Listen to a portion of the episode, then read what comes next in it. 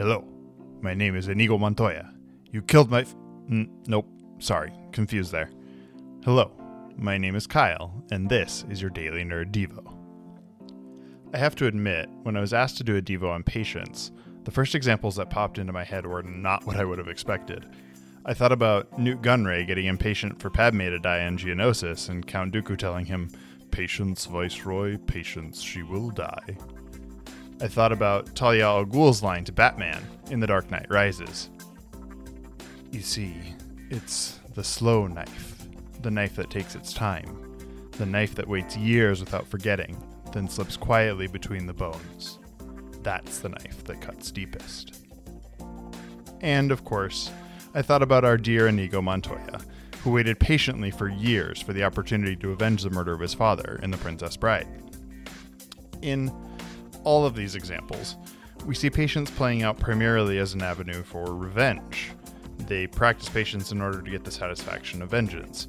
But while we might empathize with Inigo, and we might understand some of the logic of Talia's choice, none of these characters display a true Christ like patience. So, what does godly patience look like?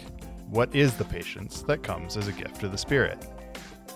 Well, we hear Paul describe it as he concludes his letter to Philippians in chapter 4, verses 4 through 7.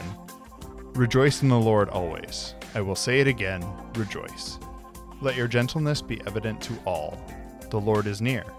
Do not be anxious about anything, but in every situation, by prayer and petition, with thanksgiving, present your requests to God, and the peace of God, which transcends all understanding, will guard your hearts and your minds in Christ Jesus. You see, all patience is about endurance. For our characters, this patience meant waiting for a personal satisfaction, or righting of perceived wrongs. And while there may be some sense of justice in this, it's not exactly the same as the Christ like patience we aspire to. Let's look also at the words of Peter in 2 Peter 3 8 through 15. But do not forget this one thing, dear friends. With the Lord, a day is like a thousand years, and a thousand years are like a day. The Lord is not slow to keep his promise, as some understand slowness.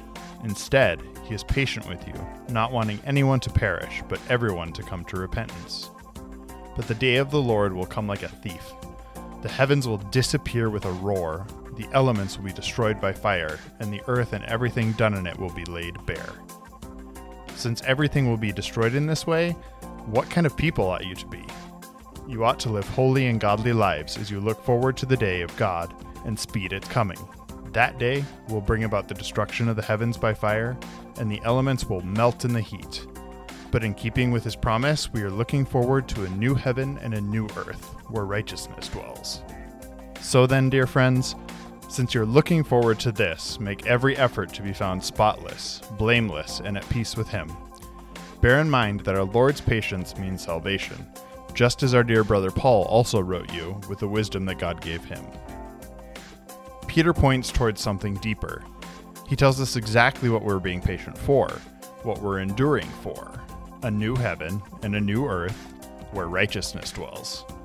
In other words, godly patience does not seek its own satisfaction. We're not here to patiently await revenge for ourselves. We patiently await the coming creation in which evil has been fully, finally, ultimately, unequivocally defeated, when the need for revenge is no more. This is why we endure our present suffering. This is why we do as Jesus taught us and turn the other cheek.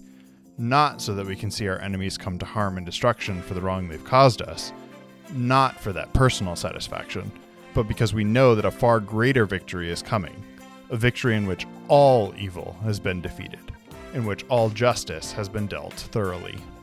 Now, I do want to be clear about one very important thing that I think the church has historically dealt with in terrible and often abusive ways. This patient endurance does not mean that we're called to endure or accept any and all wrongdoing against us with patient forbearance and do nothing.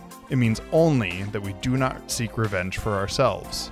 We do not seek to cause harm as recompense for the harm we have received. No, my friends. We are not called to suffer the pains brought on by an unjust society, an abusive relationship, or even, and yes, I'm daring to say so, an occasionally abusive church. We're called to stand against these evils, these failures of our humanity. We're called to escape these places of harm to find places of safety. And from those places of safety, we're called to fight back against the darkness with godly patience, bearing with one another in love, not accepting the evil, but teaching, debating, learning, understanding, and growing deeper in our relationship with Christ and with each other. We work against the evils of society racism, sexism, homophobia, murder, war, strife, abuse, both corporate and individual. We do so with patience and love. This is true patience.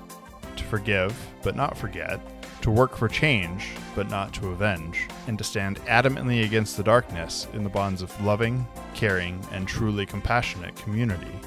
That's all the time we have for today. If you want to hear more Nerdy Devos every weekday, hit the subscribe button wherever you listen to podcasts. You can also come hang with us on our Facebook group, the Nerd of God Squad. I'm Kyle for the Daily Nerd Devo. Until next time, remember every day is another call to God's grand adventure.